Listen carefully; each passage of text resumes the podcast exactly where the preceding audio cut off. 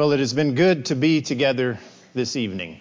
Uh, we've come together and we've sung songs of praise to our God for who He is and what He has done. And that is ex- exactly what we are called to do in the 105th Psalm. And so if you have your Bible with you, would you open it up, please, and turn to Psalm 105, the 105th Psalm. And almost the entirety of our lesson will come from the 105th and 106th Psalms. Uh, at the end of the lesson, we'll turn to the book of Romans for just a little bit, but if you'll turn to Psalm 105, you will be ready to go for the lesson tonight. Every summer, I play in a golf tournament called the GPGA. That's the Gospel Preachers Golf Association. Um, and it's a bunch of preachers from all over the uh, country who come together and play golf for uh, three days. A couple of days where it is uh, stroke play, you're playing your own ball, uh, and then a third day where it's a scramble and everybody's together. And for years and years, uh, it's been divided into two categories the preachers and the Christians. And, you know, that's kind of a little bit of a corny joke, you know, that you got the preachers and they don't fit under the Christian category. Uh, through the years, there have been some maybe who don't fit very well, but that's another story. Uh, we see that corny joke, uh, but there is some times where we think about preachers and the things that preachers talk about and the things that preachers argue about. And, and there are a lot of times where those are things that really Christians in the pew just don't care about very much. And there's a lot of wisdom in that. There have been foolish and unlearned questions that preachers have argued about and divided about. Um, and what I've tried to do through the years as I preach is I, I try to be mindful of that. And even though there are a bunch of preachers talking about something, that doesn't necessarily mean that people in the pew care about it or should really worry about it very much. But when those issues start to seep from the preacher category to the Christian category, uh, that's when I feel more compelled to say, okay, this is something that we could, should think about. This is something that we should talk about. And something that I've noticed over the past uh, number of months, maybe even the past couple of years, uh, where it's bled from the preacher category, preacher stuff to Christian stuff, is this. Something that I want us to think about tonight the growing emphasis among Christians that we need to be willing to make biblical statements without any qualifiers. That we need to be willing to make biblical statements without any qualifiers. For example, the Holy Spirit dwells in us.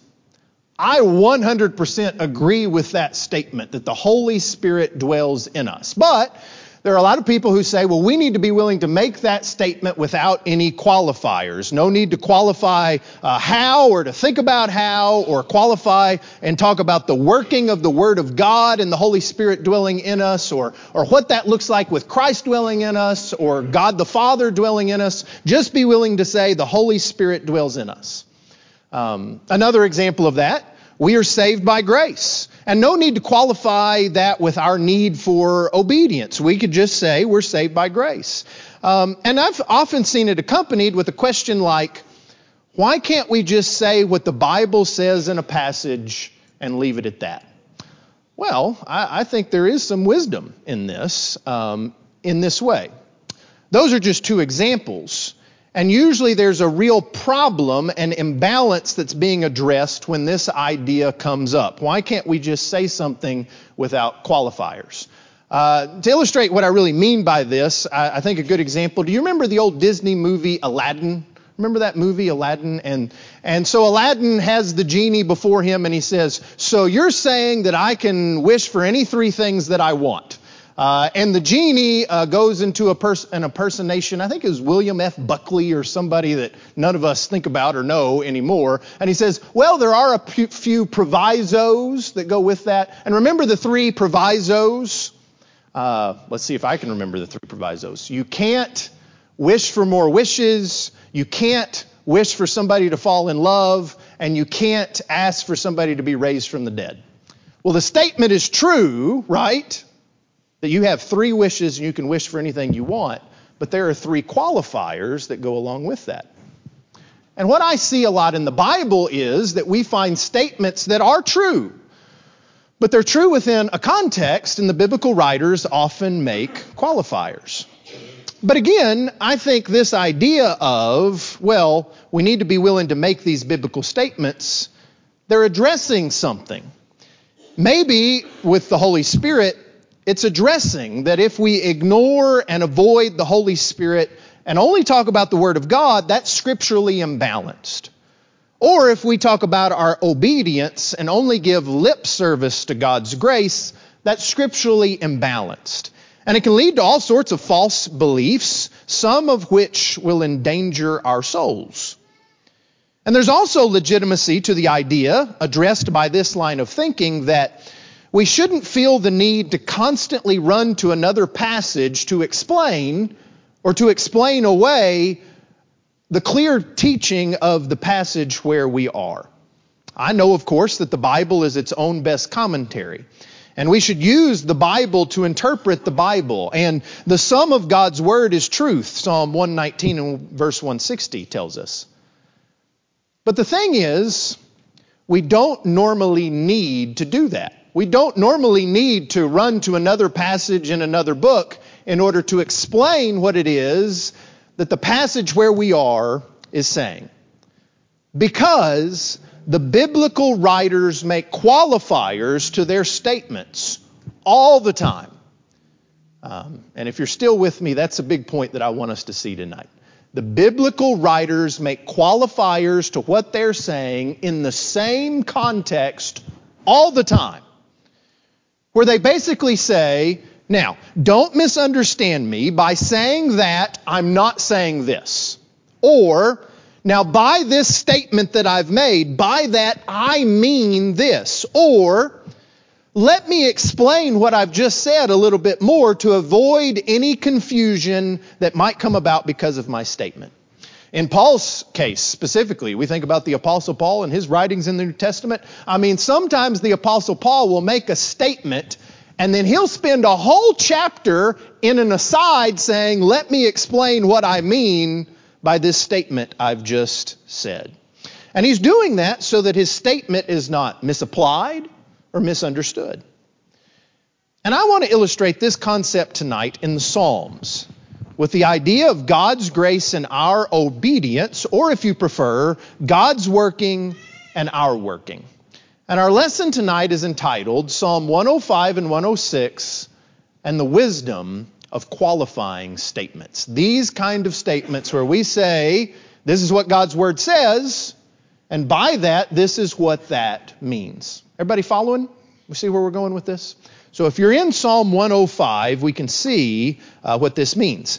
Psalm 105 and 106 are the last two Psalms in book four of the books of Psalms. They're both historical Psalms. And Psalm 105 begins this way. Oh, give thanks to the Lord. Call upon his name. Make known his deeds among the peoples.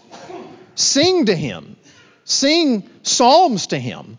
Talk of all his wondrous works. Glory in his holy name.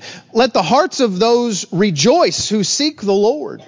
Seek the Lord and his strength. Seek his face evermore. Remember his marvelous works which he has done, his wonders, and the judgments of his mouth. O seed of Abraham, his servant, you children of Jacob, his chosen ones. So, verses 1 through 6 of Psalm 105 call upon us to praise God, to give thanks to God, to sing to God, to talk of all his wondrous works. Um, that's what we've done tonight, right? We sang uh, number 22 in our songbook. And it says, Call on his name with thanksgiving. Yes, joyously praise his name in song.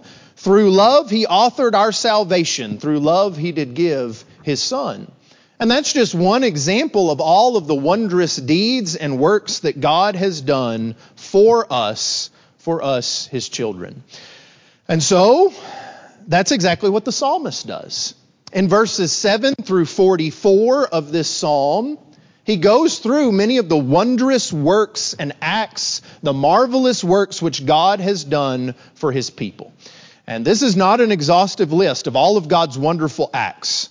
The psalmist takes us through a condensed history of the people of Israel, and he is emphasizing God's working and God's grace toward his people. And there's no negativity toward the people. There is very little talk about what God's people did, good or bad. Instead, the focus is very clearly on what God has done for them. This is a psalm about God's grace. And so let's read together, beginning in verse 7. I, I know this is a long reading. Uh, but I'm going to give it back to you a little bit because we're not going to go to a lot of other places. We're just going to look right here in Psalm 104, and I want us to see how he describes God's wondrous acts, what God has done for the people of Israel by his grace in the time of this psalmist. Praise God. Why? He is the Lord our God. His judgments are in all the earth. He remembers his covenant forever the word which he commanded for a thousand generations. Uh, some have suggested that is 30,000 years. It's a long time, a thousand generations. The covenant which he made with Abraham and his oath to Isaac, and confirmed it to Jacob for a statute, to Israel as an everlasting covenant, saying, To you I will give the land of Canaan as the allotment of your inheritance when they were few in number, indeed very few, and strangers in it. So God, by his grace and working, made these promises that this land was going to belong to the family of Abraham and Isaac and Jacob. And even when they were strangers in that land, even when they didn't own any of that land, those promises were made that I'm going to do this, and I'm going to do it by my power and by my might. Verse 13. When they went from one nation to another, from one kingdom to another people, he permitted no one to do them wrong. Yes, he rebuked kings for their sakes, saying, Do not touch my anointed ones, and do my prophets no harm. Moreover, he called for a famine in the land. He destroyed all the provision of bread. He sent a man before them, Joseph, who was sold as a slave. They hurt his feet with fetters he was laid in irons until the time that his word came to pass. The word of the Lord tested him.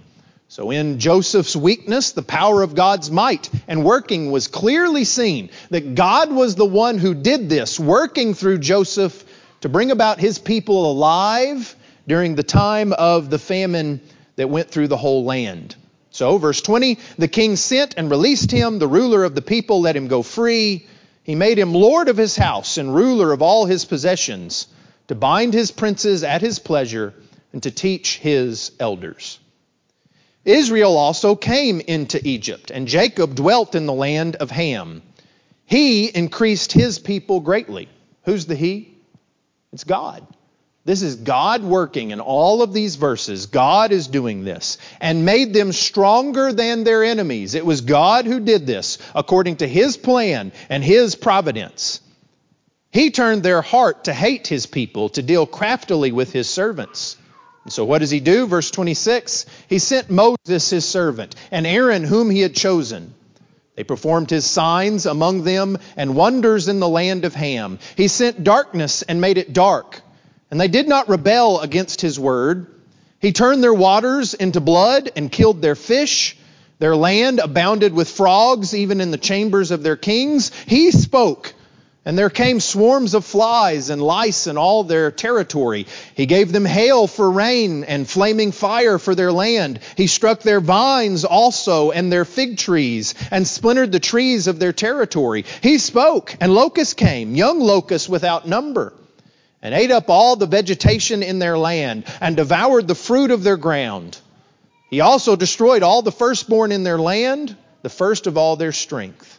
He also brought them out with silver and gold, and there was, no, there was none feeble among his tribes. Egypt was glad when they departed, for the fear of them had fallen upon them.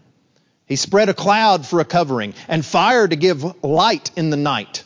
The people asked, and he brought quail and satisfied them with the bread of heaven. He opened the rock and water gushed out. It ran in the dry places like a river. So God's, God's power, God's blessings are on full display with the plagues he sent on Egypt and the blessings that he gave them in the wilderness.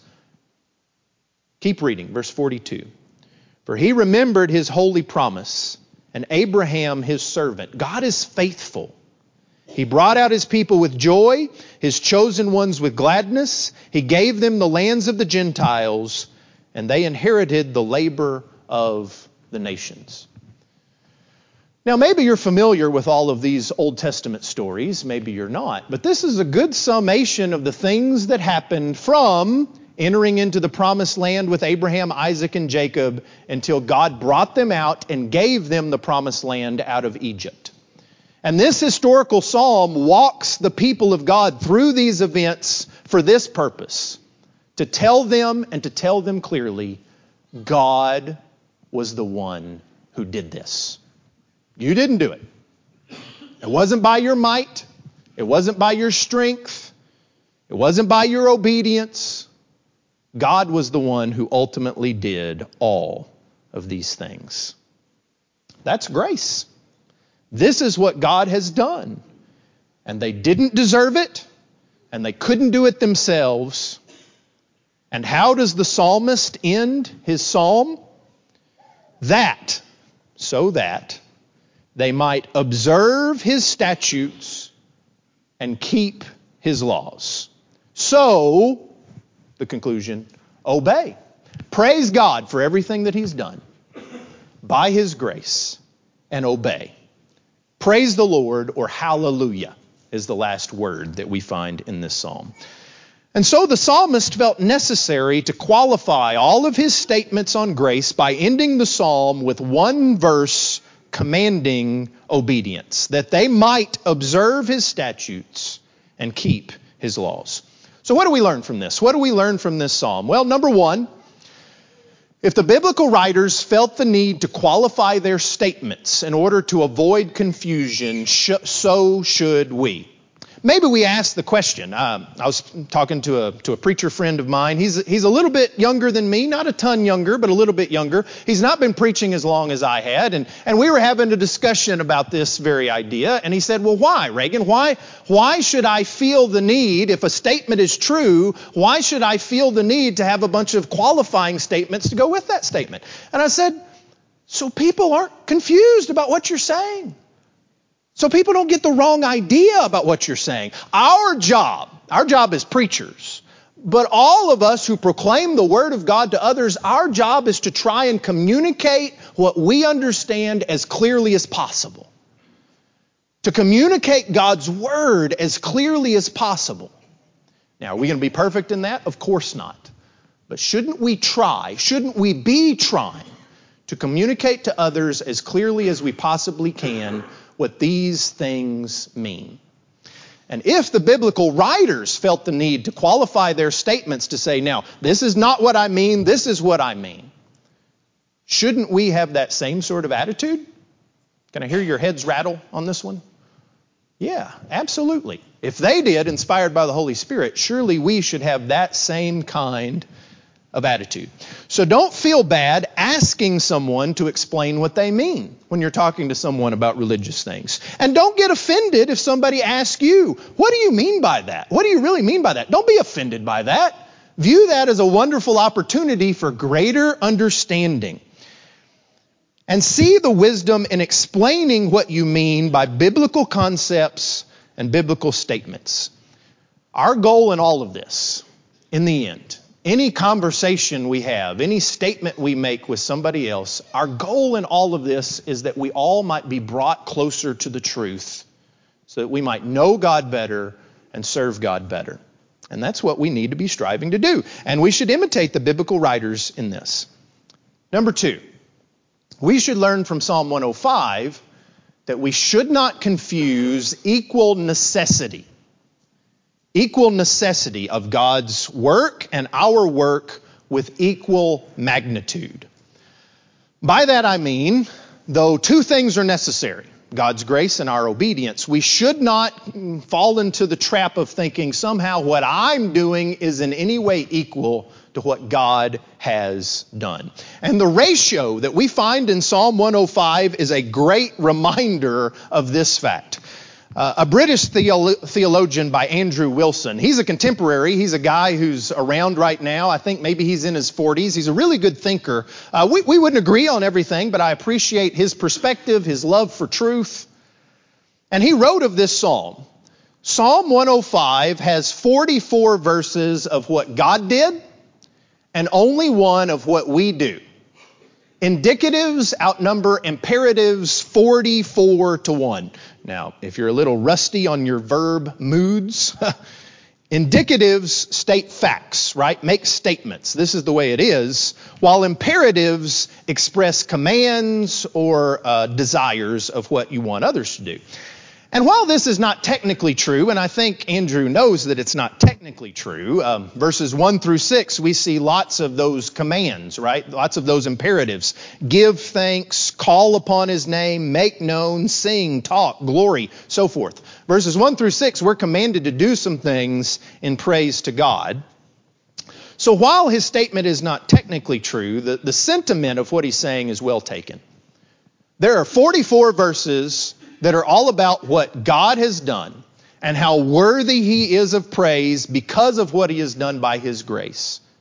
And there is only one verse in the whole psalm, right there at the very end, about what we should do in response by obedience.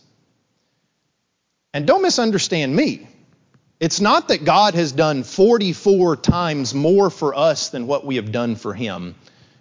It's that God has done much more than 44 times more for us than what we could do for Him. He has done so many things that we were absolutely incapable of doing for ourselves. Okay, that's the lesson tonight. Or, I should say, this was basically the lesson that I was thinking about and working on from early December uh, when I first uh, got this thought uh, until the middle of this past week. Um, you knew that there had to be more than this, didn't you? I mean, you're looking at the time. That can't that can't be right. So this was going to be the lesson, and I had these points kind of laid out, um, and I was looking for a good time to preach it, and so uh, I had it on the calendar to preach this evening, and so I'm doing some reading and looking over it and thinking about it and contemplating, meditating on it. And I did something that uh, I should have done um, a long time ago, all along perhaps. I read Psalm 105. Now, I'd done that a few times, don't get me wrong. But then I kept reading. And I read Psalm 106. What comes after Psalm 105? Well, Psalm 106. Duh. Yeah, I know. but what is Psalm 106 to Psalm 105? Psalm 106 is a sister or companion psalm to Psalm 105. Uh, we talk about Lufkin and Nacogdoches being sister cities because they're, I guess Tim doesn't do that based on the look on his face. When I moved here, people talked about Lufkin and Nacogdoches being sister cities. You know, maybe there's some rivalry there, there's some differences there, but they are roughly the same size. We're a little bigger. Uh, and uh, they're very close to one another. Uh, and they have similar kind of people. I'm not going to make any judgments on that. Well, these two psalms are sister psalms. They're companion psalms. They are both historical psalms, and they are very similar in a, in a lot of different ways. They are historical psalms that are focusing primarily on that time in the history of the people of God from the exodus to, of, of Egypt into the promised land. And so, a few things. Number one, Psalm 106 goes through the same basic time period and events as Psalm 105. Number two, it emphasizes the need to praise God just like Psalm 105 does. Number three, it talks about what God has done for his people just like Psalm 105. Number four, they both begin with this admonition, oh, give thanks to the Lord. And number five, they end with the same ending, hallelujah, or praise the Lord. And it is clear when the book of Psalms was assembled that these two Psalms were put together because they go together. So, what do we learn from that? Um, well, these two Psalms are very, very similar. But if you read Psalm 106, and we won't do that tonight, but I encourage you to do that on your own time, these two Psalms, emphasizing so many of the same things, have one very large difference. In Psalm 106, there is a much bigger emphasis on the dangers of disobedience the dangers of disobedience in, in a number of different forms. Now, we talked about in Psalm 105 how it doesn't even talk about the people very much at all. It doesn't talk about them doing things right or doing things wrong. It's all focused on God and what God was doing for them. But in Psalm 106, it takes these same basic time periods and events and it does talk about the people. It talks about their disobedience and it talks about their obedience. Uh, if you look there in verse 7, it's about rebellion. Verses 13 through 15 are about helping or testing God. Verses 16 through 18 are about envy that comes from pride. Uh, verses 19 through 23 are all about idolatry and putting other things above God. Verses 24 through 27 are about complaining and ingratitude. Uh, 28 through 31 are about the sin of immorality. 32 and 33 are about anger and rash speaking. Uh, 34 through uh, 39 are about partial obedience and how God's wrath came upon his people because they were disobedient to his will. And so, what we see in this psalm are all of these descriptions of obedience and disobedience. And what I think we find in Psalm 106 that talks much more about our need for obedience and our need for forgiveness when we sin and transgress God's law and God's will. What we find is a mirror image of Psalm 105. A psalm primarily about obedience that qualifies all of this obedience and disobedience with God's grace just a verse or two at the end that really emphasize God's grace in all of this. let's read verses um, 43 through 45 of Psalm 106. So, all these events, the disobedience of the people with some bright, shining examples of obedience, like Phinehas, for example. And then the psalmist says this 43 Many times he, God, delivered them, but they rebelled in their counsel. They were brought low for their iniquity. Nevertheless, he regarded their affliction when he heard their cry. Notice verse 45. And for their sake he remembered his covenant. He relented according to the multitude of his mercies. The only reason why these people made it through all this time with all of this disobedience was because of God's grace. Now, if we can acknowledge this about Psalm 106, it doesn't invalidate anything that we said a moment ago about Psalm 105, but it does, listen, it does qualify what the psalmist said in Psalm 105. The biblical authors cared deeply about the importance of obedience in response to God's grace. And maybe you would respond, some would reply to that and say, well, that's the Old Testament, and that's true.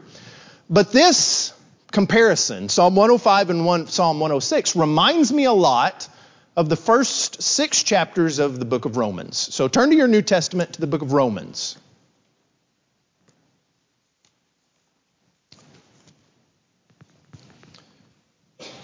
Romans chapters 1 through 5 are all about God's grace and God's mercy in saving us by faith, even when we were sinners, even when we were enemies of God, even when we didn't deserve it and didn't earn it. God still was able to save us by His grace. And then, um, well, let's just read a couple of examples of this. Let's read chapter 5 and verses 6 through 11. I mean, let this wash over you. Powerful, powerful words. For when we were still without strength, in due time Christ died for the ungodly. That's you and me, friend. For scarcely for a righteous man will one die, yet perhaps for a good man someone would even dare to die. But God demonstrates his own love toward us in that while we were still sinners, Christ died for us. Much more than having been justified by his blood, we shall be saved from wrath through him. For if, when we were enemies, we were reconciled to God through the death of his son, much more having been reconciled, we shall be saved by his life. Now that's not referring to his sinless life, although that's true. It's talking about his resurrection, both Christ's resurrection from the dead uh, and the resurrection that we will have when we're justified by his blood. Verse 11. And not only that, but we also rejoice in God through our Lord Jesus Christ, through whom we have now received the reconciliation. And, he goes on to describe uh, Adam and Christ and how there's death in Adam and life in Christ. Uh, we are all part of the family of Adam by our sin, and we can all be part of the family of Jesus by our faith. And he summarizes, I believe, those things in verses 20 and 21. Moreover, the law, the law of Moses, to which he refers throughout the first five chapters, entered that the offense might abound. But where sin abounded, and boy, sin did abound. We're studying from the Old Testament and all of the sins of these people. Grace abounded much more. So that as sin reigned in death, even so grace might reign through righteousness to eternal life through Jesus Christ our Lord. That's beautiful. And if Paul, as inspired by the Holy Spirit, left it there, I would be content to leave it there as well. But what does Paul do next? He qualifies this statement. Read with me beginning in verse 1 of chapter 6. This is the qualifier. What shall we say then? Shall we continue in sin that grace may abound? Well, if, you know, grace is abounding much more because sin is abounding, shall we continue in sin that grace may abound? Certainly not. How shall we, who died to sin, live any longer in it? Or do you not know that as many of us as were baptized into Christ Jesus were baptized into his death? Therefore, we were buried with him through baptism into death, that just as Christ was raised from the dead by the glory of the Father, even so we also should walk in newness of life.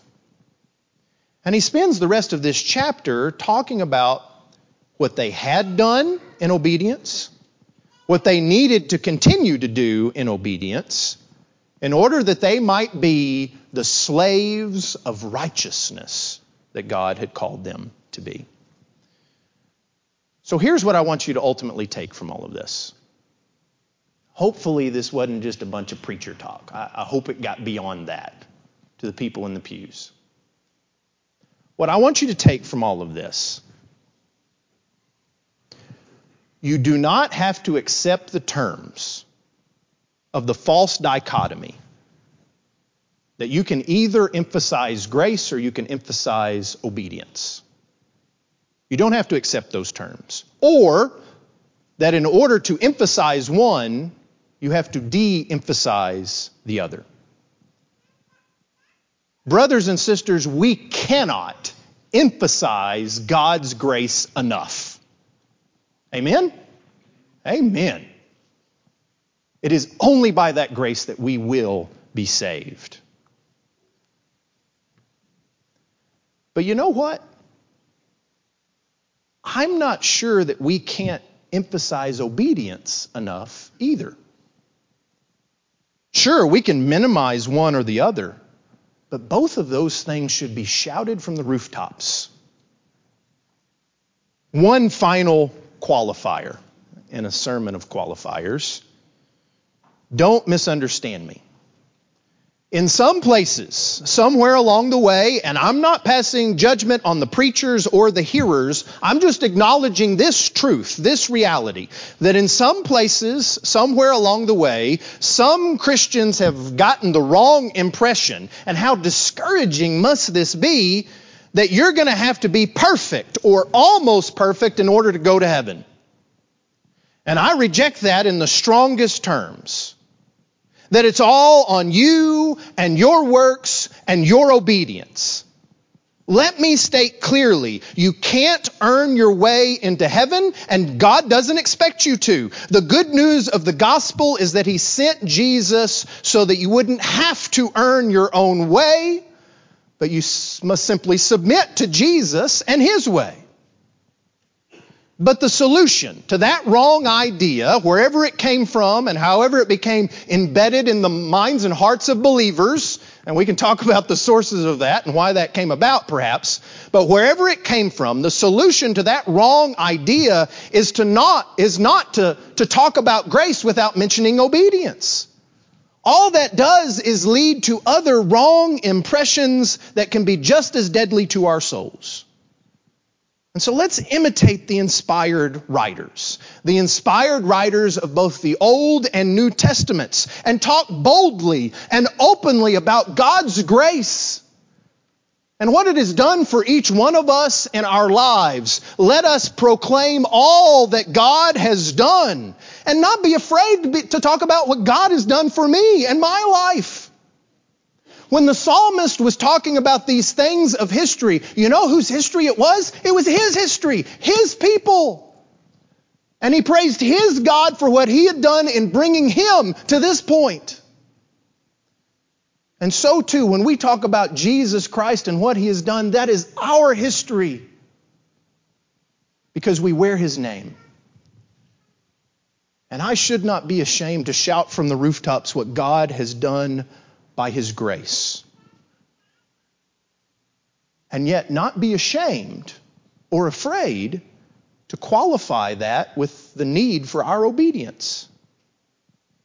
And at the same time, boldly, we should talk about our need for holiness and righteousness and obedience and how desperately needed is that message in a time and place where even those who wear the name of Christ are beginning to suggest that what you do doesn't matter.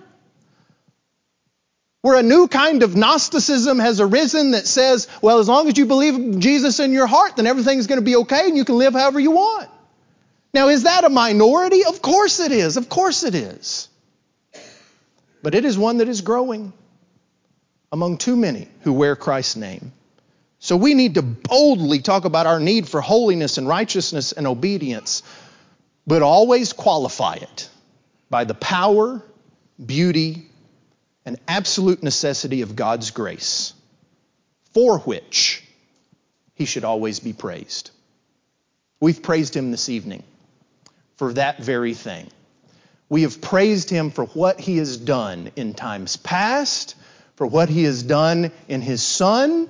We have praised him for what he has done for us in making the way for our salvation. But perhaps there's someone here this evening who is not yet a Christian. By the end of this evening, you could praise him. You could praise him for what he's done in your life in bringing about your salvation. And that glorying of God, that praising of God, that rejoicing will not be confined to you or even all of the people in this room. The angels in heaven will rejoice as well. If you are willing to come in humble submission and do what God has called you to do to be saved by His grace. If you're subject to that call, even this evening, won't you come now while together we stand and while we sing? Jesus is tenderly